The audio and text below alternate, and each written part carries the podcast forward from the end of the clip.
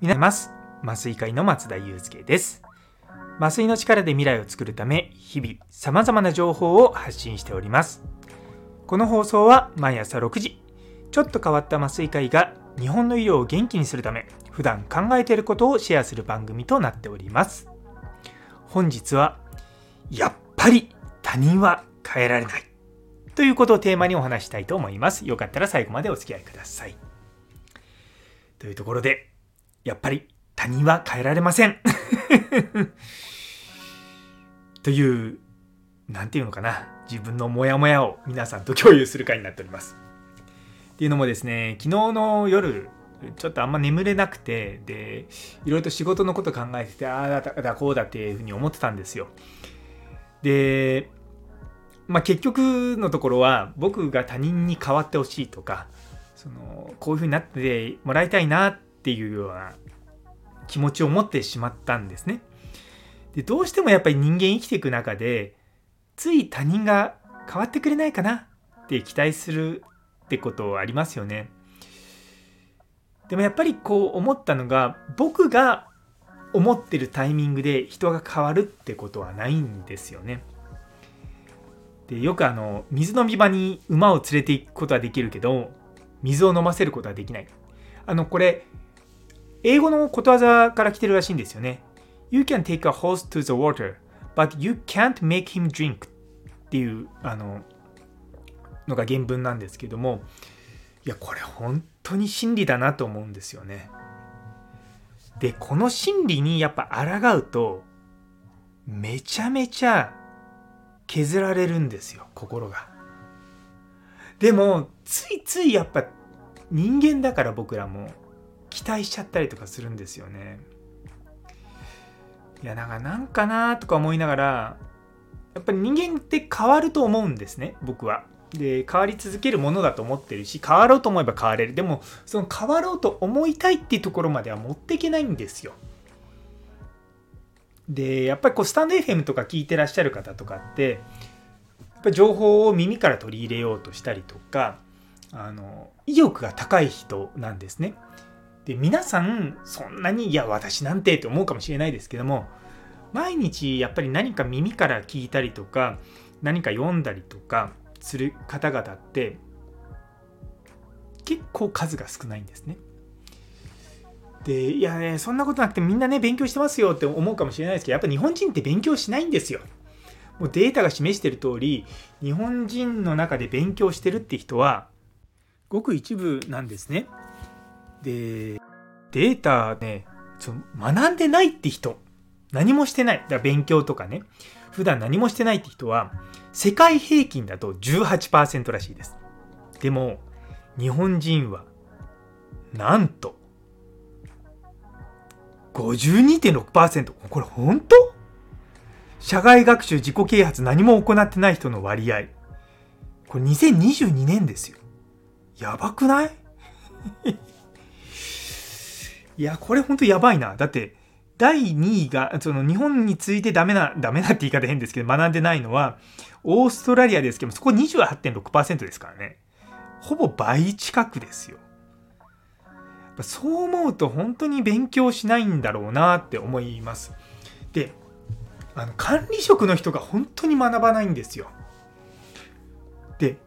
いや、そんなことないです。私勉強してますって言うんですけども、それは自分が勉強したいことやってるだけなんですよ。で、自分が得意なことをやってるだけであって、そんなの勉強じゃないんですよ。そもそも、勉強っていうのは自分が知らないことを学ぶことなんですよね。自分がすでに分かってることとか、そういったことを読むっていうのは、それで意味があんまないんですよ。で、しかも、大人だと、大人だとって言い方変です。職、あの、職じゃない、職業を持ってる人だったら、学んだことを職場で使わなきゃいけないんですね。で、本を読んで、ああ、いいこと書いてあったで終わってる人めちゃめちゃ多いんですよ。やっぱそれがもったいない。僕必ず本を読んだらそれに書いてあることを実践しようと思っていつもやってるし、そう。やっぱそれがね、足りないんだろうなって思います。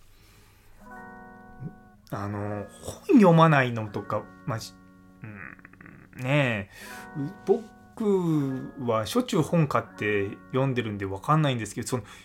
よ読まないのは何でなんだろうって思うんですよ。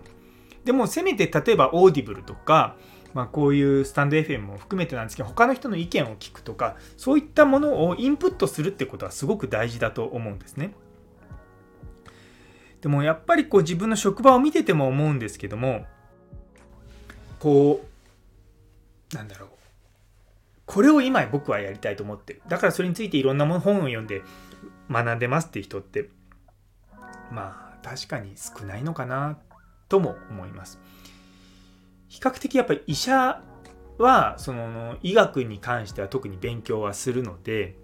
まあ、論文を読んだりとか教科書を読んだりとかね学会で、まあ、人の話す講演を聞いたりとかするのはまあ当たり前にあるので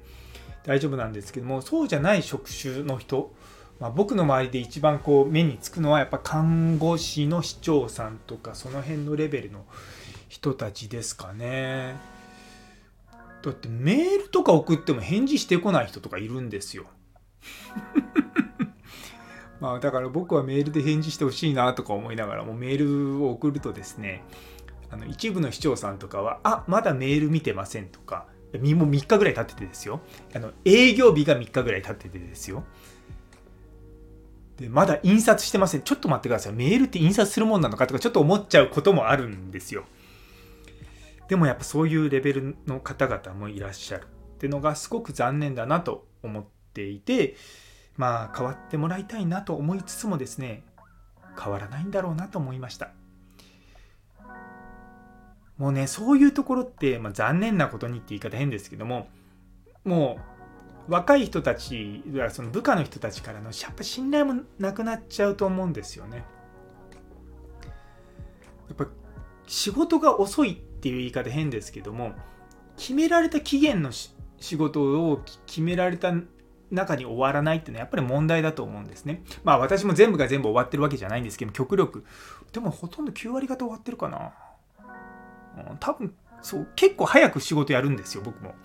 締め切りよりは確実に早く原稿は送っているし下手すりゃあの依頼が来てそのまますぐ原稿を書いてあの原稿書きますとともに原稿。ん？あの依頼に対する返事とともに原稿を送りつけるってことも、まあ、何回かやったことはありますね。まあ、別に僕みたいに変にね仕事をやるのにこう急ぐ生き急ぐ必要はないとは思うんですけども